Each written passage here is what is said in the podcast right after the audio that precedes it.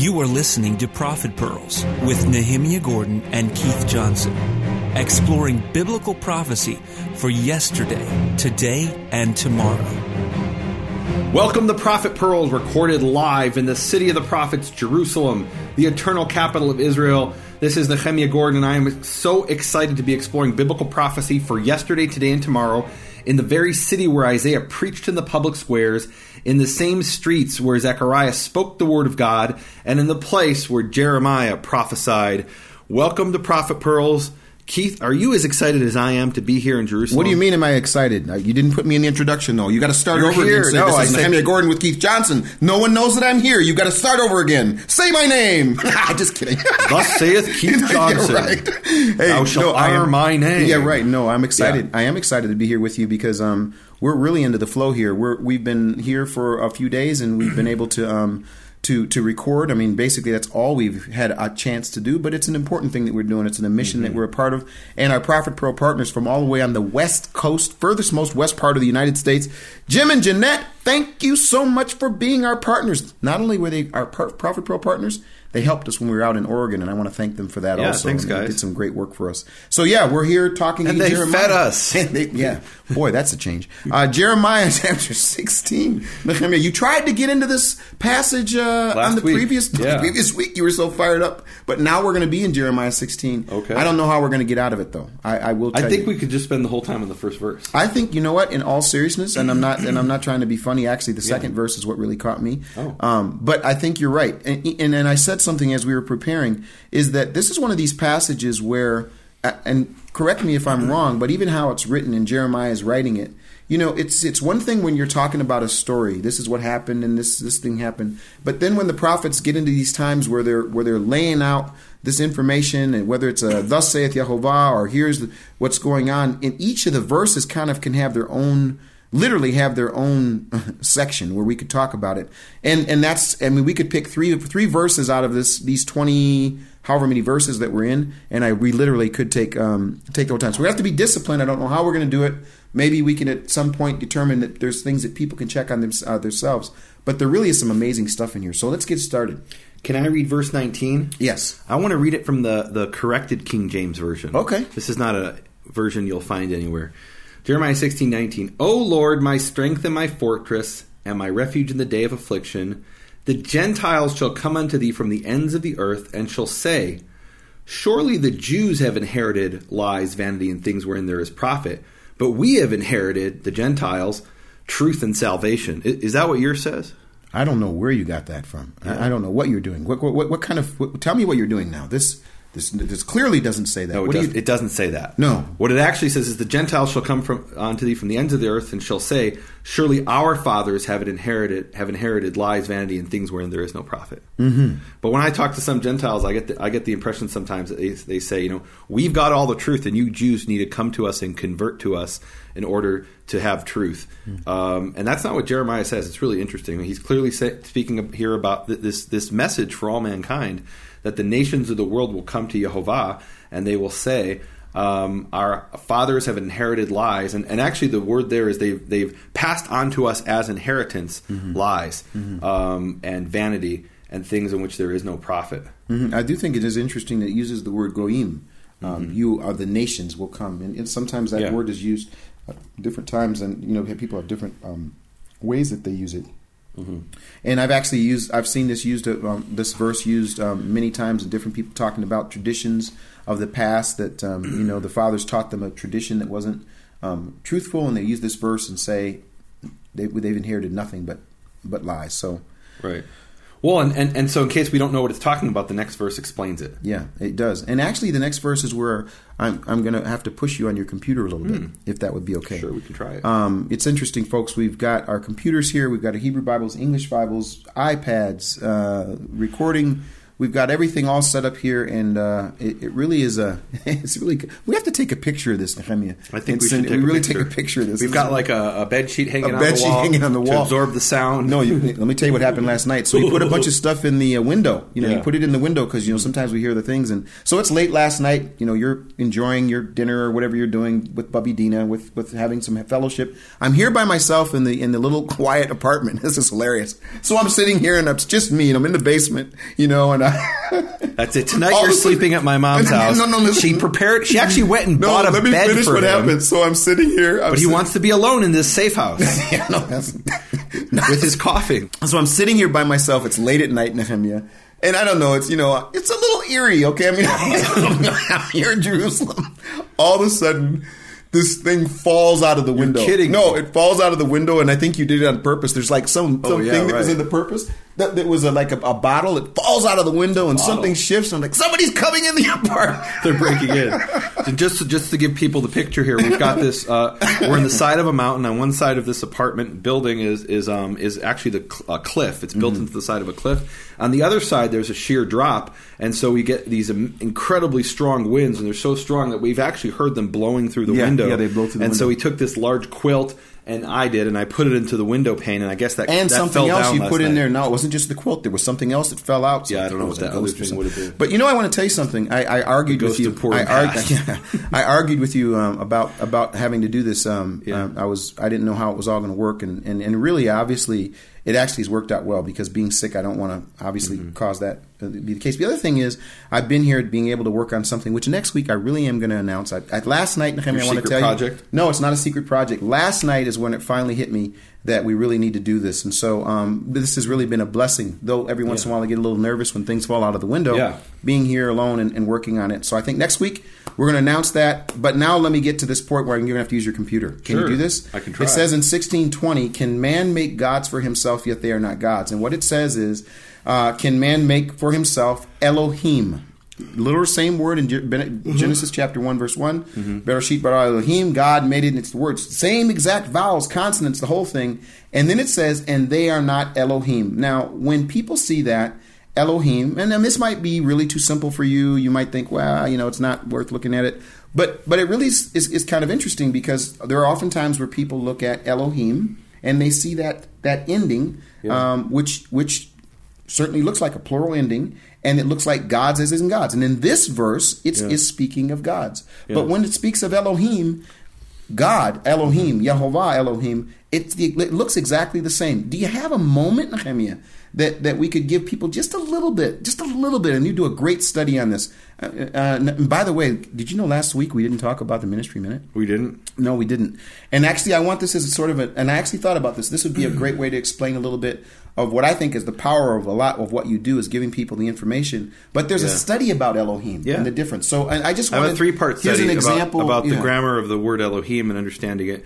And, and it is confusing, especially for English speakers. Mm. You've got, you know, I don't know, dog, and you add the S and it's dogs. Mm-hmm. You have ox, and you add the E N and it's oxen. And it's very straightforward, mm-hmm. even though even oxen is, you know, for native English speakers, just very straightforward. You add the ending and it becomes plural. Hebrew's not so simple.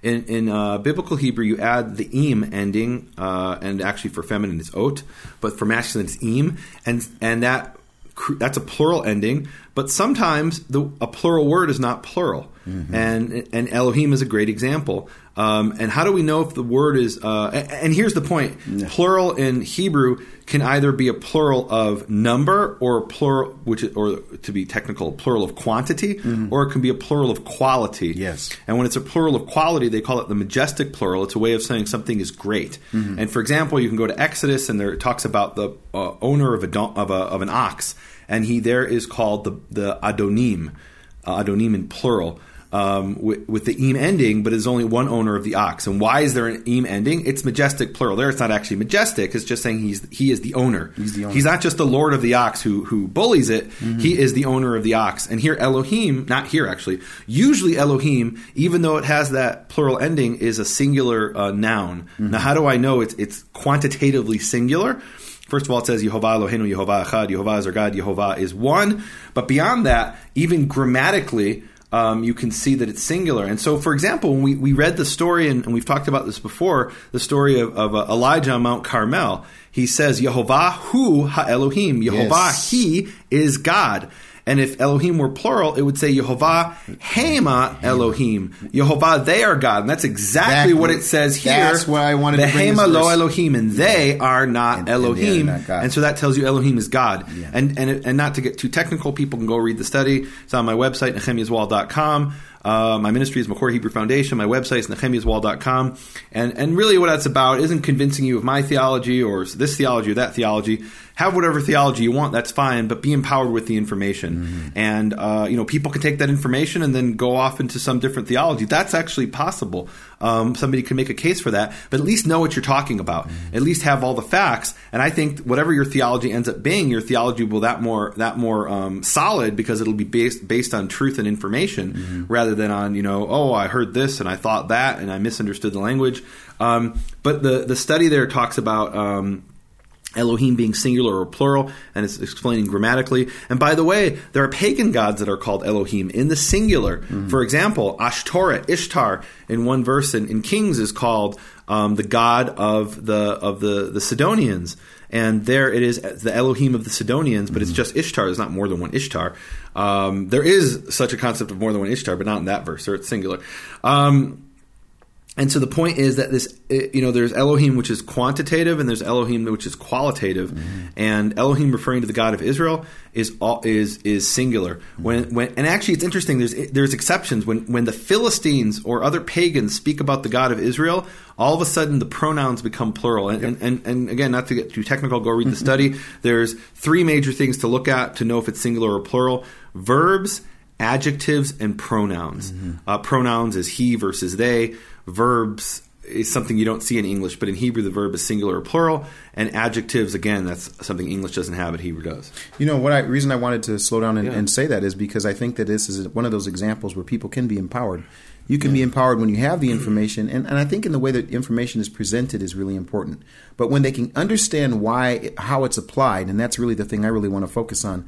When I looked at this verse right away, I just thought, what a great example to show. When, when I thought that study is one of those ones, Nehemia, yeah. that really is just a phenomenal study. People, I hope that they'll they'll go and, and read it, because it empowers them to look at the text and know they don't have to be confused about whether there's a theological issue or not. Forget the theology mm-hmm. for a second. Have the information, and like you said, if you want to then make the theology from there, just make sure that the information is correct. But in this right. situation, what was the lie? That can man make a god for himself? Can a man make gods for himself? Yet they are not Elohim. They are not gods. That's not what they are. And this is Jeremiah explaining this to them. And then, and then I think what's I, I don't understand this verse. You didn't understand it? No, because first, of, so they start off saying our fathers have given us lies through inheritance, um, and then he says, "Can a man?" So, so this is a rhetorical question. Mm-hmm. Rhetorical question, for those who don't know, is like when I say to Keith, uh, no, not to Keith, yeah. but I say to somebody, you know, what are you, stupid? You're not supposed to answer and say, yes, yes I, I am, am stupid, or, or no, no, I'm not. not. It's a rhetorical question. Right. Now, in Hebrew, rhetorical questions are almost always in the uh, have a negative answer. Mm-hmm. Um, and here the answer is positive. Mm-hmm. You know, like, for example, it says, you know, uh, who is mi kamocha ba'elim Yehovah? Who is like you among the gods, Yehovah? And the answer is no one. No one. It's it's it's implied a negative when you ask a rhetorical question. But here the answer is positive. People do make themselves that are gods that aren't gods. Mm-hmm. So why does he even say that? I, and I really don't know the answer. Can you help me? Well, no. I mean, I maybe I. You know what I think sometimes. Uh, do know, people invent gods? You, you're so, sure they do. Go to can India. Can I just tell you what's so well, funny? They've got thirty-three million uh, gods. I got to tell you something you, funny. I was so I was sitting talking to you and your your, your mother, Bubby Dina. Hello, Bubby Dina. Hope you're listening. Hey, mom. Um, um, and and and I, I realized it was a moment a moment of realization. Uh, you come from a religious background. Amen. A Jewish background where you went to to day school, or you went to to, to school, day school, and, yeah. day school, and. The Hebrew text, and your mom asking is, what are the what are the what do the commentators say from the mid centuries? And, and I'm thinking that this is your background. I come from no church at all. My background, unchurched. No, I'm completely and absolutely unchurched. So it's really interesting for me. The Bible, when I first came to the Bible, I didn't come to the Bible as, you know, this is what I have to learn to understand all the religious ins and outs. I came to the Bible because someone said, hey, this is where God recorded His word. And I, and there are phrases and circumstances sometimes where I'm not asking the religious question. I'm not even asking a technical question. Like when I read this, the first thing I think about is Jeremiah saying, now you guys, listen, what's the lie? What's the falsehood?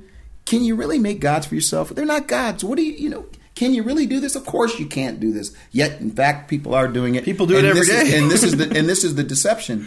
And the reason that I say that it doesn't, it wasn't such a big deal for me. Yeah. It partly was because of the next verse. Okay. Because the next verse then sets something out that I don't know. And I, I've used this. I've I've used this verse a lot. Yeah. Um, but in the context, it even I think it's even more powerful. At least for me, mm-hmm. when I'm looking at it. So can can I read the verse? Please. Therefore, aha. I'm going to. No, this this doesn't have aha. This has I know, I know it doesn't have aha. If you listen to last week, we're still going to be discussing this aha thing. I think Nehemia is wrong on this, everybody. Grammatically, this is, I'm right. He's right. So, um, therefore, behold. Check it out. Yes. fifteen times. Yeah. Yes. I am going to make them know. What? This time. I'm going to make them know my power and my might. Now a third thing. And they shall know that my name is... What? The Lord. Yud, hey, vav, hey, the four letters, uh, ki, shemi, Yehovah, that my name is Yehovah. And and and this verse for me was really has really been powerful because Nehemia, even in all of the religious gymnastics that goes on and the prohibi- prohibitions of speaking God's name and dealing with God's name and what nations are going to know his name, when I get to this verse, it seems like it's settled. It's settled to me because he says, I'm going to make them know. Know Who, what? Who's them? Yeah, who are they? Two verses the, the earlier, that, it's yeah, the Gentiles. Exactly. The wow. ones that are... Yeah, I mean, I think, you know, and, and that's why for me, I just feel like in one little small little drop in the great ocean of information, inspiration, and revelation, if I can play one little part of, of, of being the Gentile that comes from the foreign land, that comes to this place to understand and to love his name, and if, if that can be my one little part, I love it. Because when I get to this verse, he says, I'm going to make them know. What? I'm going to make them know my power and my might, and they shall know that my name is Yehovah. What? That is amazing. Can we talk about the Pope? Sure, we can.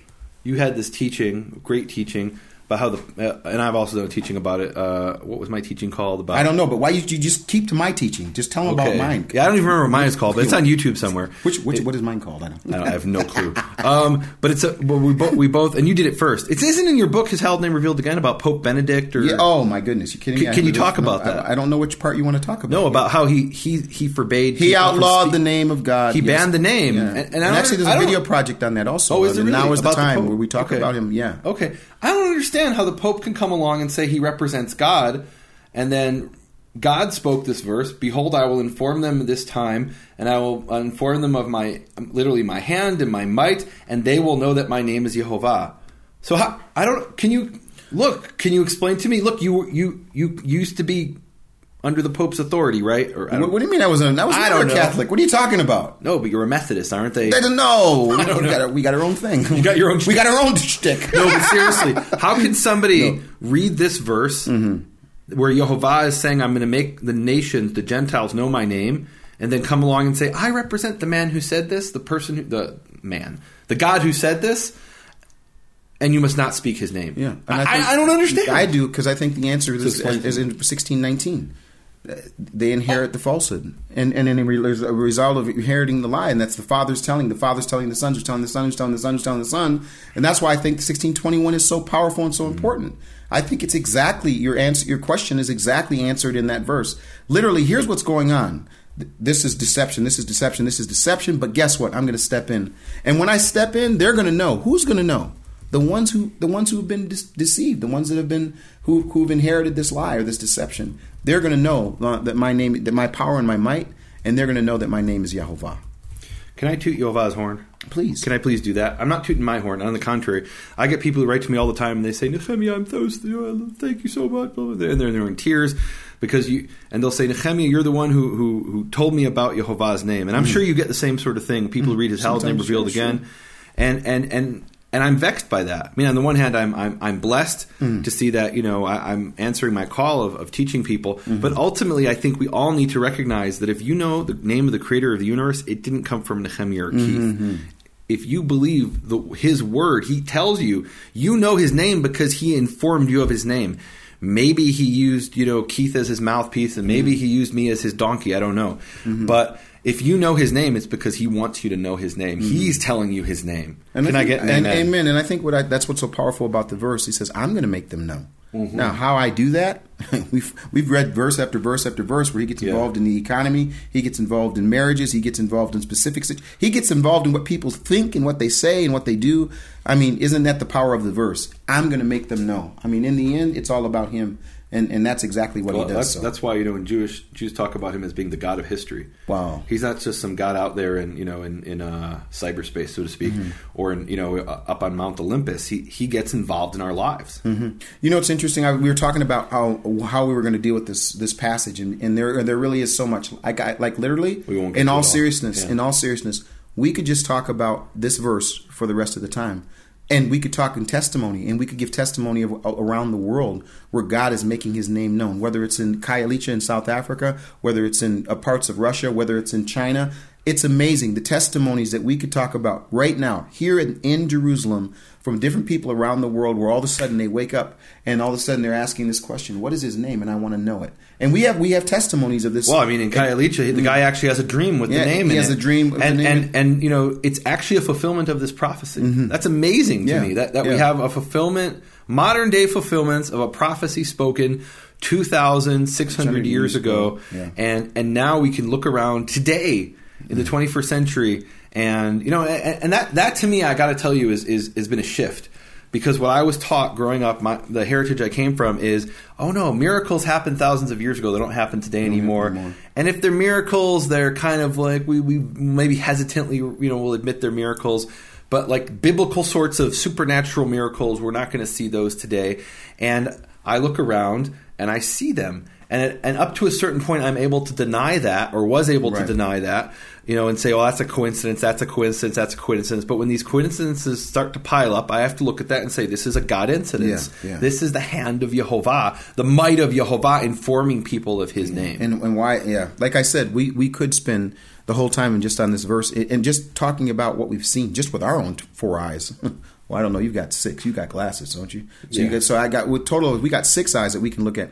But but again, the point is is that, um, and this is where I have a, and this is where I'm having a little bit of a struggle, Nehemia, because I'm yeah. not really sure how to approach the rest of this in Jeremiah. I don't know if we yeah. should just say verse. And I really need your guidance on this. Yeah. Do we go well, verse by I, verse, I mean, or do you, are there, what's you, the next thing you want to talk about? Let's jump to that, because we can't talk about everything. There's so much in this passage. What's your next? What's your next thing you want to talk about? In well, I mean, we talk a lot about um, we talk a lot about the inheritance and those kinds of things. Uh, I seventeen five is where I kind of um, can sit, but I, I, I you know got to give you. Give we got to talk about seventeen two. Well, we there it is. All right, can you read seventeen two? And as they remember their children, so they remember their altars and their asherim by green trees on the high hills. All right, well, this I think this is really significant, because in sixteen nineteen, God's referring to these Gentiles who are, who are you know, speaking about their father's sins. And here in seventeen two, the Israelites aren't recognizing their father's sins, and they're remembering them fondly. Hmm. So we've got the, the Gentiles who are coming and say, our fathers have given us lies. And I kind of made fun of them before. Mm-hmm. But the Israelites in seventeen two are saying, you know, they're they're remembering how beautiful it was that we had, you know, the every oh, man, on top of every hill, we had these beautiful altars and we had these beautiful synagogues. And and and they're not recognizing their their sins. They're just rem- they're they're remembering. They're, they're remembering. Wasn't it beautiful when we had that? Wasn't that awesome? Mm. Instead of confessing their sins. Mm. Wow. So I think there's an intentional contrast there. Okay. Which isn't to say the Israelites at some point won't confess their sins, but here I think Israel is being called to task and saying, look, you know, the Gentiles are doing it. What, what are you waiting for? Mm-hmm. Mm-hmm. Well, again... And, so we can skip to five. No, well, no, and we have to say four, because he's then saying what happens. He says, oh, okay. and you will, and, and you will even for yourself... Uh, let go of your inheritance that I gave you. I mean, think of this picture. You're going to let go of the inheritance that I gave you, and then I'm going to make you serve your enemies in the land which you do not know. And we can talk about history here on a few different levels. For you have kindled a fire in my anger, which will burn forever. Where the people actually gave up their inheritance. We just talked about it with Jeremiah. That's basically what's about ready to happen. Mm-hmm. They're about they're, they're, the week, Babylon. Yeah. yeah, Babylonians are going to come, and they're going to end up being in Babylon, yeah. uh, serving their enemies. And, and we have Assyria, and we have other examples. And there's a play on words here, because mm-hmm. in verse four, where it says, "You will let go," or well, how would you got there? It says, "And you uh, even for yourself, you let go of your inheritance." Yeah. So the word for "let go" is shmita. And that, you know, that's we that, talked about ever, that. Shemitah, yeah, yeah, Shemitah. It's yeah. to let go, and and he, definitely within the context of Jeremiah, this is a play on words, because Jeremiah has this concept that you're going to have seventy uh, years of exile because there were seventy Shemitahs that they didn't observe, mm-hmm. that they didn't keep, and that's why the number seventy. Um, and so here, when he says you're going to be Shemitah'd and you're losing your inheritance because mm. uh, you didn't observe the Shemitah of the land, there's wow. there's a play on words in that. Wow, wow, wow, wow. Yeah. Um, but they're going to serve their enemies in the land in which they do not know, for you've kindled a fire in my anger, which will burn forever. And this is the verse then I wanted to get to, because this is this is sort of kind of what it comes down to, and we're beginning yeah. another um, phrase here. Uh, Thus says Yehovah, uh, cursed is the man who trusts in mankind and makes flesh his strength, mm-hmm. and whose heart turns away from Yehovah. And and that really, I mean, it seems like a, it's, it is simple. It's very clear. But isn't that what we see? Man being, trusting in mankind. Man looking at mankind and saying, here's where I've got to lay my trust, because I need man to do this for me and man to do that for me.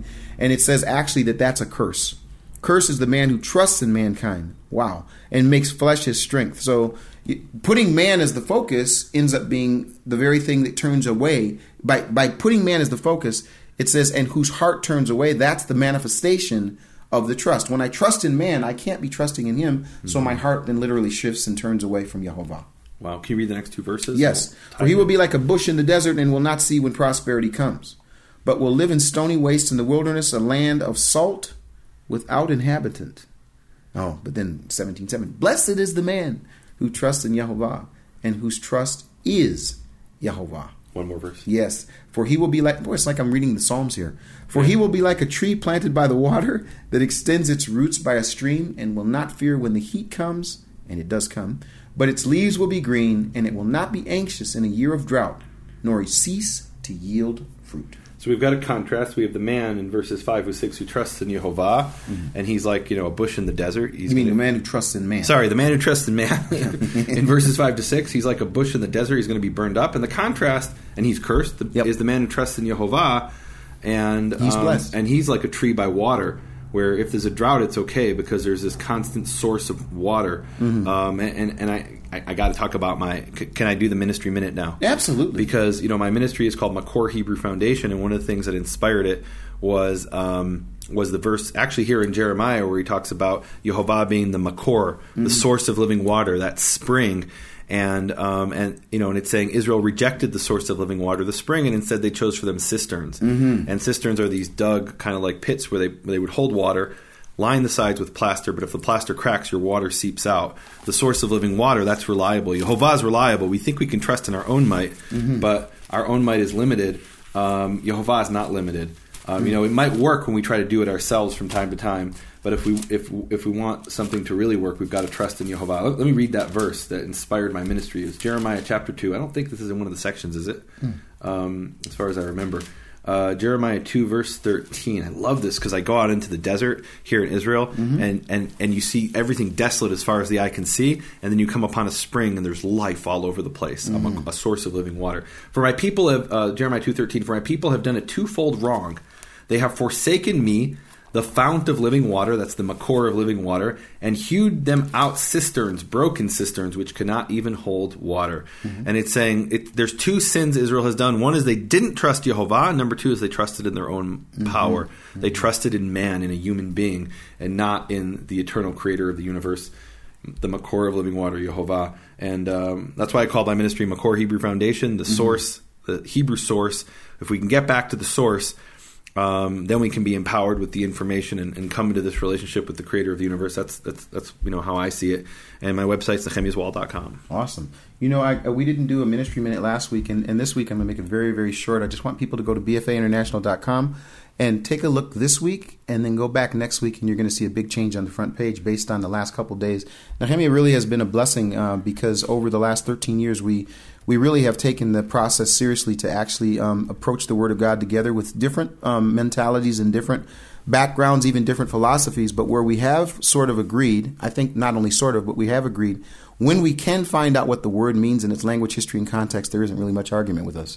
There are where there, are, where there are times where there might be different approaches, but I think the key has always been let's be able to use the ability to get to what the source is. And, and mm-hmm. that's really what I want to focus on. So I, I, I want people to I want to invite people to go to B F A International dot com, take a look at this amazing site, and that really gives so many aspects of our ministry. But then next week, go back, because there's going to be a great thing for you based on what happened in this basement apartment. And I want to say this week, of all the stuff that's gone on, I mean, I, I really kind of had an epiphany here. And and I feel like I'm going to take a step of faith. And, Keith Johnson epiphany. Uh, yeah, take a step of faith and next week make the announcement on it. But I am okay. excited, Nehemia, and it really has yeah. to do with what we've been doing oh, for okay. years. So I'm real excited this about that. This is a secret he's been teasing Not us been a secret. about for weeks. It hasn't, because I couldn't come to the place where I knew for sure. You know what okay. thing I had to say yeah. about our ministries? And, and, I, yeah. and this is really serious for me. Yeah. What I like to say is this: never overpromise and underperform. Amen. Always underpromise and overperform. And I can say this with a clear conscience. Nehemia, you tell people to go to your studies, and hey, read the studies, and you're real casual about it. But I can tell you something. That's not an overpromise. That if they go to those studies and they read them for themselves, they're going to be blessed beyond measure. And I think what we try to do, whether it's videos, articles, radio interviews, Uh, whatever they are, we want to be able to have people say, wow, that was amazing. There's a level of quality that you're going to experience with B F A International dot com. And I have to say, in humility, people have said around the world, wow, what amazing quality. And that's not because I'm so smart. I just have people around me that are smarter than me. I mean, it just works out that these are really talented people that really make things look good. And I think that that's what God's word uh, requires, that we give the best presentation. And I know that's certainly been the case with you, mm-hmm. and I appreciate that. So let's move on. Well, I, I want to talk about verse seven. Yes. So th- this is, I grew up, you know, Orthodox, and, and we had this song. Mm. And there was a song based on this verse. Can, can I yes. can I sing it? No, no. Can we? Is there a recording of it somewhere in the uh, time yet? Well, there is, and I'll, and I'll, if I remember, I'll post the link on the website. Can, can the editor put the recording? No, no, no, no. Are you going to? I've got to sing it. Oh boy. So it's Baruch HaGever Asher Yiftach BaYehovah, and of course, the way we sang it growing up was Badonai. V'haya Yehovah Miftacho, uh, and again Adonai. So that's, blessed is the man who will trust in Yehovah, and shall and, and Yehovah will be his um, security. Mm. And so uh, here's the funny thing: as I was preparing this, you know, I prepared this a few months ago mm. because you know we were gonna we, we, we came to together here in Jerusalem. Yeah. We have so much to do; everything had to be prepared. And as I was preparing this, I remembered the song Baruch HaGever Asher Yiftach Badnai. And they'd say also Bashem, Asher Yiftach Bashem, and I and I thought, what is that? I want to find that song, and I and and and I and what I found out, it turns out that this is the song I grew up singing and hearing was based on a song from the nineteen fifties by Peggy March. I will follow him. I'll follow. I'll follow. I will follow him. It, is that the song? Baruch HaGever, do do do do, Asher Yiftach Bashem, do do do do. Wow. Impressive. Anyway, that's a piece from twentieth century American Jewish culture. Yes.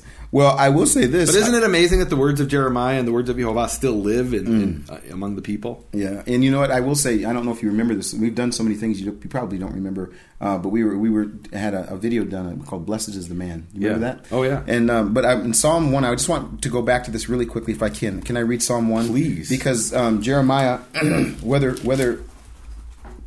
Well, let's, is let's Jeremiah based on Psalm one, or Psalm one based on Jeremiah, yeah, yeah, yeah, or they're based no, on this common sentiment? Common yeah. sentiment. Can I want to read this? Blessed sure. is the man who does not walk in the counsel of the wicked, or stand in the way of sinners. This is Psalm one, verse one. Or sit in the seat of mockers, but his delight is in the Torah of Yehovah, and on his Torah he meditates day and night.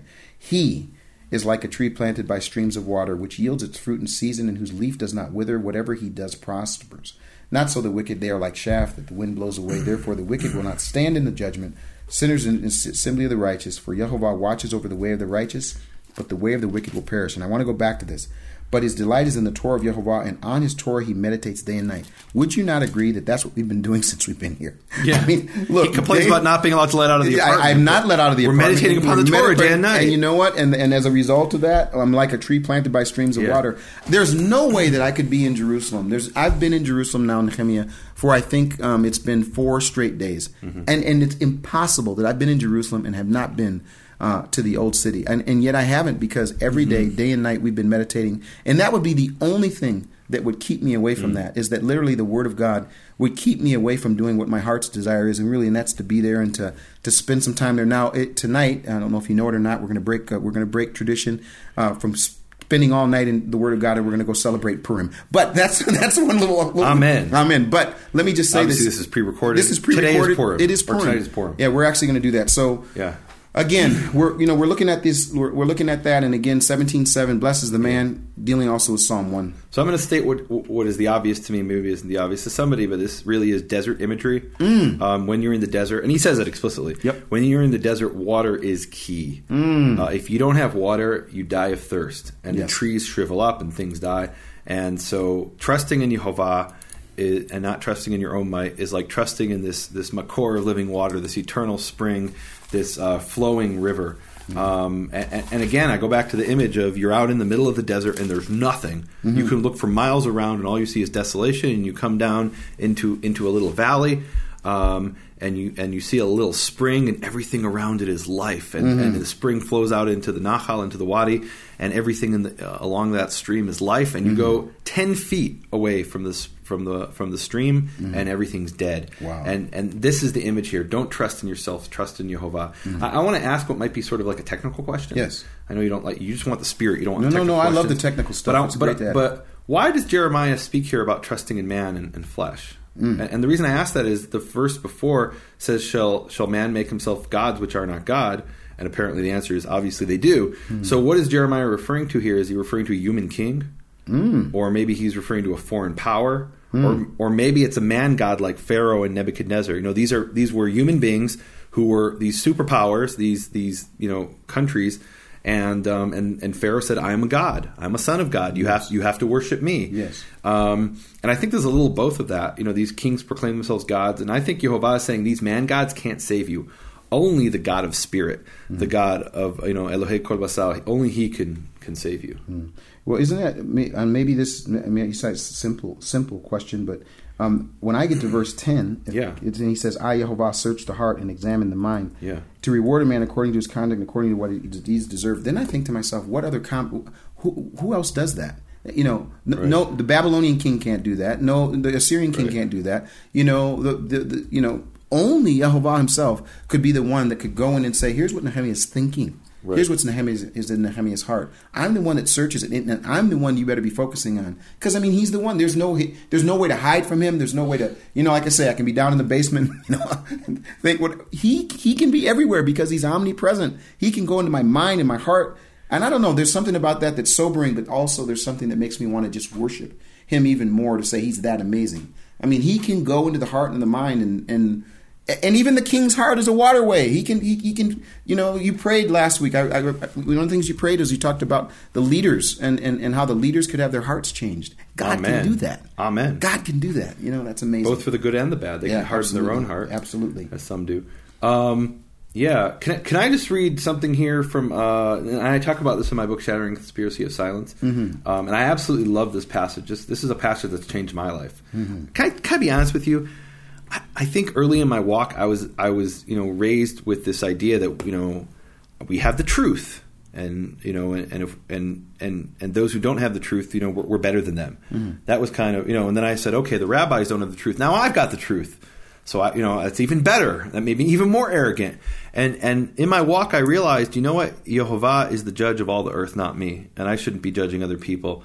And um, and and this this verse really really humbled me. It's Psalm chapter forty-four, yeah. verses twenty to twenty-one. You want to say something? I want to say something. And, and I want you to make sure you bring this. But I got to tell you something. You yes, know, sir.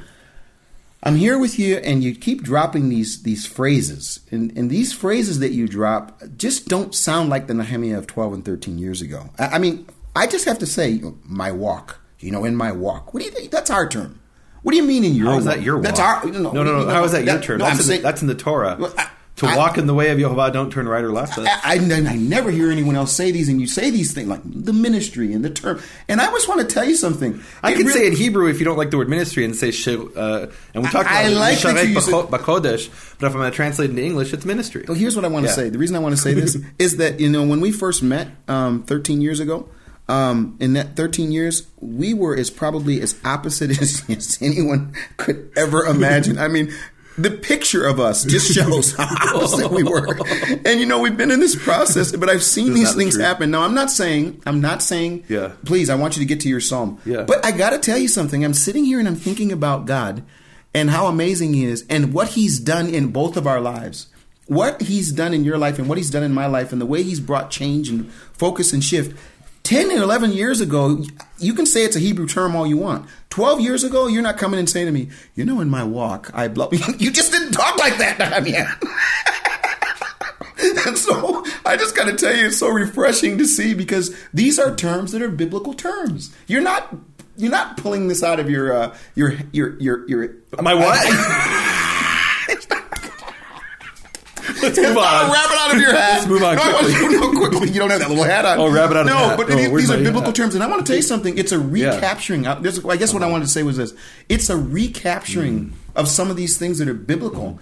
Our walk. I mean, that's just... Well, I, I give Yehovah so credit for all that. of it, because, you know, just as I prayed for Him to turn the hearts of the, uh, of the leaders, He's turned my heart. Amen. He's given me a new spirit and a new Amen. heart. Amen. And so it's all on Him. Okay. So here, Psalm chapter forty, verses twenty to twenty-one in the English, verses twenty-one to twenty-two in the Hebrew. It says, "If we have forgotten the name of our God, or stretch out our hands to a strange God, shall not God search this out? For He knows the secrets of the heart." Isn't that the truth? And and the message here, it's talking in the context about Israel is sent out into exile, and they're in a foreign land, and they end up, because of their alienation from God out in the foreign land, they they instead of calling Him Yehovah or God of Israel, they end up calling Him by a false name, mm-hmm. by the name of even another God. Mm-hmm.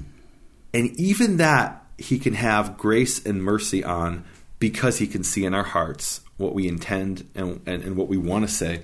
And that's amazing. To me, that is, is this was life-changing, this this passage. Mm-hmm. Mm-hmm. Because God, it, what it means is God has more grace than the doctrines of men. God has more grace than all the denominations. He's got more mercy than all of the, the, the groups and the factions and the boxes that we put people in, mm-hmm. and we put Him in. He's bigger than all of that. Amen. Wow. That, that's amazing to me. I, is, I, wow. It is amazing. Well, I, I don't mind saying, um, you know, again, I, I Nehemia, I don't want to, I actually have one more thing I really want to talk about, sure. but I don't want to, I don't want to no, take and see if there's anything that you want to talk about. No, no, about. move on. Well, no, because moving on is actually at verse fourteen. So Okay. Oh, is there anything in eleven you, oh, okay. No, no, no, um, please feel free to take, take your time. Yeah. Let's see. I mean, like we said, we can, you know. Yeah, we can say, okay, can we reverse verse thirteen, please? Absolutely. Go ahead. Go ahead. Go ahead. I'm looking for something. Go ahead. All right. So I mentioned my, and this isn't just, this isn't to do another ministry minute, but we gotta, we gotta talk about this. Uh, in verse thirteen, it says, um, "O hope of Israel, O Yehovah, all who forsake you shall be put to shame. Those in the land who turn from you shall be doomed men, for they have forsaken, forsaken Yehovah, the Makor of living water, the fount of living water." And, and there's a play on words there, which is so beautiful in Hebrew and is completely lost in English. Um, so it says here, hope of Israel. And the word for hope of Israel is mikveh Yisrael. And mikveh means hope, but it also is a pool of water. Mm-hmm. And specifically a pool of water filled by a spring. What you have in Israel is you'll have water oozing out from the aquifer from deep in the ground through mm-hmm. a crack in the earth. Mm-hmm. And, um, and it will fill up this pool.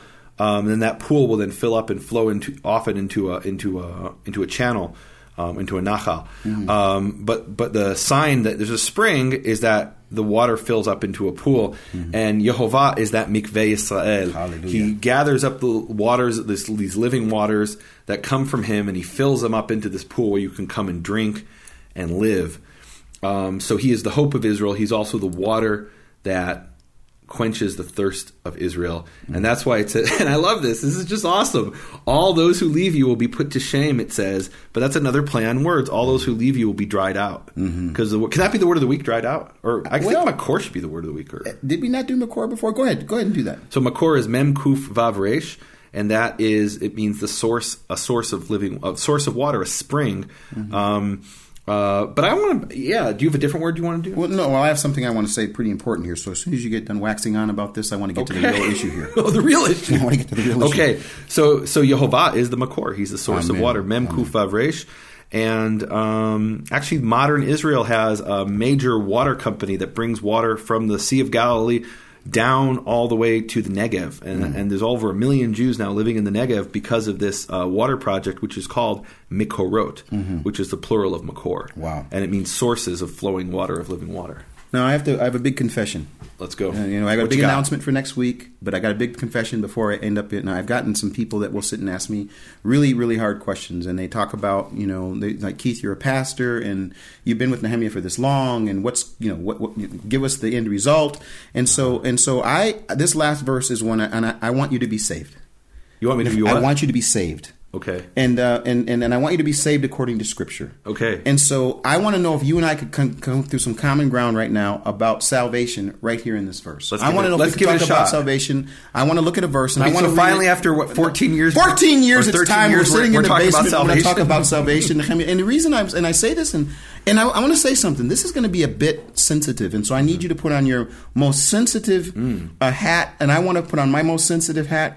But after all these years, we now have come to a verse that um, no matter, maybe you would want to change it, maybe you wouldn't, I don't know. I'm going to try to keep it. I'm looking at the N I V right now, if that's all right. Sure. And I'm going to look at the Hebrew also. And okay. between the two, I want to know if we could come to some common, gra- uh, common ground on, on salvation. We can sure try. Can we do that? Yeah. So what I'd like to do, first of all, is read the verse in, in the N I V. Would, would that be okay? Please, Jeremiah. seventeen, verse fourteen. Yes. It says this. Heal me, O Yehovah, and I will be healed. Save me, and I will be saved. For you are the one I praise. Now, I'd like to give you an opportunity to change what that might mean. I mean, if it says here, save me, and I will be saved. In fact, I'd like you to do something for me. Yeah. I'd like you to read it in Hebrew. And I, in fact, would you be willing to do that? Sure. Would you be able to read this phrase in Hebrew? And those that are listening, I want you to see if you get excited like I get excited when I hear these words. Go ahead. Could you do that? Rifa'eni Yehovah ve'erafeh, Hoshi'eni va'ivasheh, ki tehilati atah. So when you read that, what does that say to you? I mean, act like it's thirteen years ago and you've got your Hebrew Bible, I've got my English Bible, and we're walking around the old city of Jerusalem. Oh, well, slow down, Mister Methodist. When it speaks here about salvation, it does not mean what your theology says it means. In the Tanakh, salvation is a term that refers to God saving us from danger. This is what I would have said thirteen, fourteen years ago. Uh, there's only two passages in the book of Isaiah where it talks about spiritual salvation from sin. Every other place is salvation from destruction, from harm. This is what I would have told you, you know, in years ago. So now we're looking at this verse. Now could you give me an act like we're walking around the old city? You've got the Hebrew, and I've got my Hebrew Bible this time too. Okay, this time I've got my Hebrew Bible, and now I, I've got can, no, no. Hold on, wait, hold on, just a minute. Yeah. And so now I want to talk to you about salvation in this verse. Wait, go ahead. Wait, so I'm going to do something a little bit different.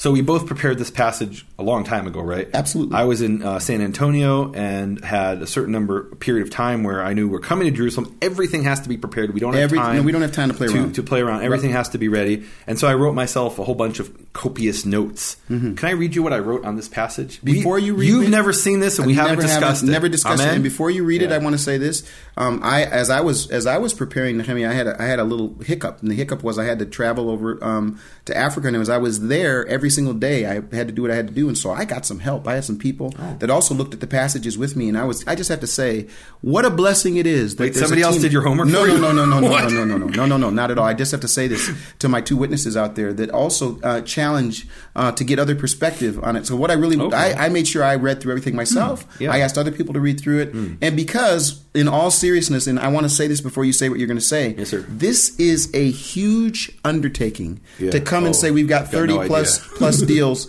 to do in a matter epi- of two thirty-one weeks. thirty-one episodes. You're, I'm yeah. sick. There's all sorts of issues, but I say God has really been meeting us. Now, yeah, we've come to this verse. Go yeah. ahead and tell me what you had uh, prepared. So here's what I wrote. Healing and salvation can both be physical but also spiritual.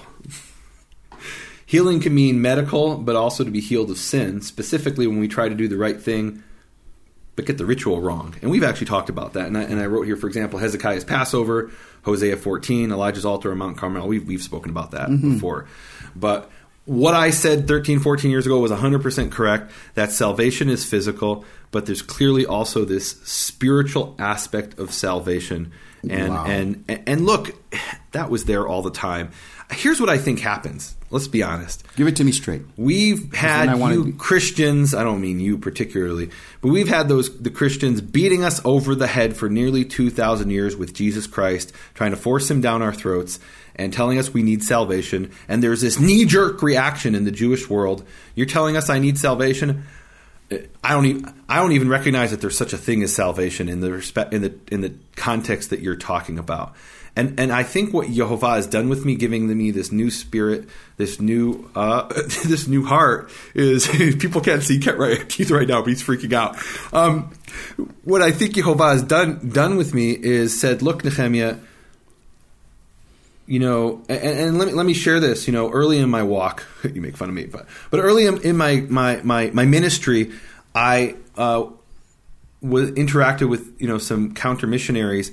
And I felt like that's what I was supposed to do. If I'm mm-hmm. going to interact with people, I've got the truth. I've got to convince them that they're wrong mm-hmm. and engage in these debates. And what I saw is is debates aren't always the way to, to find the truth. Mm-hmm. And that it's it's much more productive rather than engaging in someone with a debate and looking for the arguments that will prove your side right, to put that aside and come before Yehovah in humility and say, I don't want to prove myself right, Yehovah. I want to know what the truth is, mm-hmm. even if it means that I was wrong about everything I thought. And I think because of that, Yehovah, uh, because I opened my heart to that, Yehovah is giving me this new heart and this new spirit mm-hmm. where I can um, come before him and say, okay, yes, there is this physical aspect to these things, but there's also this spiritual aspect. And, mm-hmm. and, and notice how before I would have said yes, except for those two verses in Isaiah, you know, which is like the footnote. Mm-hmm. Well, wait a minute. yeah. Why are we putting that in the footnote and these other things? You know, yeah. both of these are, are part of the biblical message. Mm-hmm. And, and again, what I think, because of this knee-jerk reaction, I just felt, you know, this wasn't what I was called to do. I wasn't called to, you know, be the counter missionary and prove other people wrong, but rather to search for truth and uncover truth um, wherever that may lead me. And, and that's been such a blessing because it's allowed me to come to these things. And rather than hiding things in the footnotes, I can I can embrace these things mm. and embrace what Yehovah is doing in my life no, and in the lives of others. That is so nice. And I want to thank you so much for that. That's wonderful, Nehemia. I, I give you thank you so much for sharing. Now let's get to the real issue here. Sure. Okay, Mister What's Hebrew the, Scholar. What's the real issue? Um, there are two words that are yeah. together in seventeen fourteen that I want you mm-hmm. to take a look at. They're next. They're right next to each other. Yeah. Now you spoke it in Hebrew. It's the one, two, three. Fourth and fifth words. Yes. And the reason that I wanted I wanted to, to take a moment to look at this is because I think sometimes this is where the, the little bit of the confusion comes in. And, and it's a, it becomes a grammatical issue. It mm-hmm. really does become a grammatical yeah. issue. So I want to know if we could lean into just a little – we have enough time. Could we sure. lean in just a little bit more? If you were to explain – and I, I want to bring Bubby Dina into this, if My it's mother. okay. Your mother, Bubby Dina, because uh, we had a conversation um, uh, yesterday and she said something. No, she almost freaked – she, she no, did freak out. No, she – I want to say what she said. She said to me, and she said it the sweetest way. She said, Keith, we're afraid you're going to come here and you're going to start preaching to us. She said she said yeah. this to me. And and her concern was she had a situation happen yeah. where she was in um, somewhere the, up in the north uh, by the Sea of Galilee. And um, and she's there. She's Orthodox Jewish woman. Clearly someone knew. She's got her tichel, her little head covering. Her head covering. You know, and she's there. And the lady Orthodox. comes up to her, and it broke my heart. I, I'm just going to say, folks, I might lose you here. People might get frustrated with me. They might say, you know, Keith, this is got, what it's all about. You know, this is what it's all about. But I want to say something that, that really, was, really was hard for me. Is she said that a lady came up to her and said, you know, we're, we're praying for you that you'll, you'll, your eyes will be open and that you will be saved.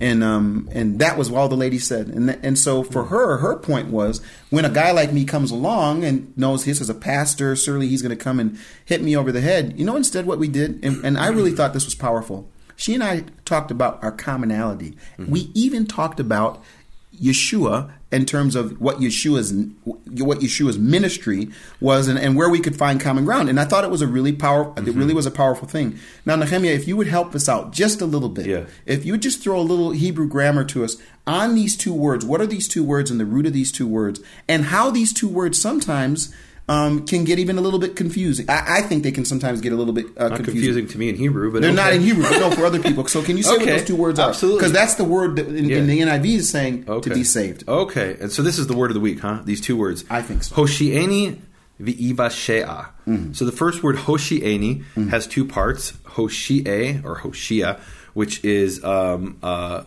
save. It's mm-hmm. uh, save with exclamation mark, asking God to save. Mm-hmm. Ni means me, so yes. Hoshi'e ni. Hoshi save ni. me. Yes. yes. Ve, iva, ve is and. That's mm-hmm. easy. Iva shea. Mm. Ivashea is I will be saved. Mm-hmm. E means I will. Yes. E is the, you know, one of the four uh, prefixes mm-hmm. of the future in Hebrew. Ivashea, I will be saved. And it's very interesting. This is what we call a nifal verb. Yes. Um, it is passive. Mm-hmm. Uh, we have active and passive verbs in Hebrew. We have seven conjugations, and there's actually three sets of active and passive. Mm-hmm. Um, this is a, a passive verb of the nifal conjugation. That's the second of the seven. Um, the first verb, going back to it, hoshi'eni or hoshia ni, mm-hmm. is um, is uh, is hefil, mm-hmm. which is um, it's a causative. So mm-hmm. really, it literally translates as "cause me to be saved." V'ivashea, and I will be saved.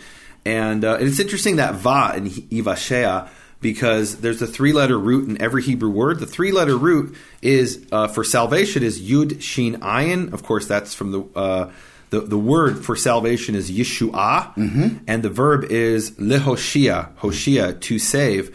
Um, and for example, Yehoshua, Joshua is Yehovah Yoshia, Yehovah, he will save. Mm-hmm. Um, so hoshieni is actually an, in, uh, I guess, an imperative you'd call it.